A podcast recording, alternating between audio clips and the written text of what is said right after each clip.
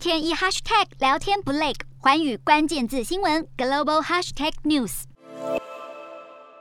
乌俄局势出现曙光，风险情绪改善，国际油价九号崩跌超过百分之十，十年期美债殖利率回升百分之一点九以上，美元和金价双双下滑。美股四大指数早盘开高走高，道琼中场收红超过六百五十点，脱离修正区；标普扬升超过百分之二点五，纳斯达克指数也净扬超过百分之三点五，告别技术性熊市。美股四大指数全数收高，道琼指数上涨六百五十三点六一点，收在三万三千两百八十六点二五点；纳斯达克上涨四百六十点，收在一万三千两百五十五点五五点；标普五百上涨一百零七点一八点，收在四千两百七十七点八八点；费半指数上涨一百二十五点三一点，收在三千两百八十二点一八点。欧洲股市方面，全球多国对俄国祭出制裁，导致国际油价连日狂飙。但油价九号从高点回落，加上市场认为乌俄停火有望，增加投资人信心。欧洲主要股市大幅收高，其中德国及法国股市大涨超过百分之七。欧洲三大股市全数收涨，英国股市上扬两百二十六点六一点，收在七千一百九十点七二点；德国股市大涨一千零一十六点四二点，收在一万三千八百四十七点九三点；法国股市净扬四百二十四点八七点，收在六千三百八十七点八三点。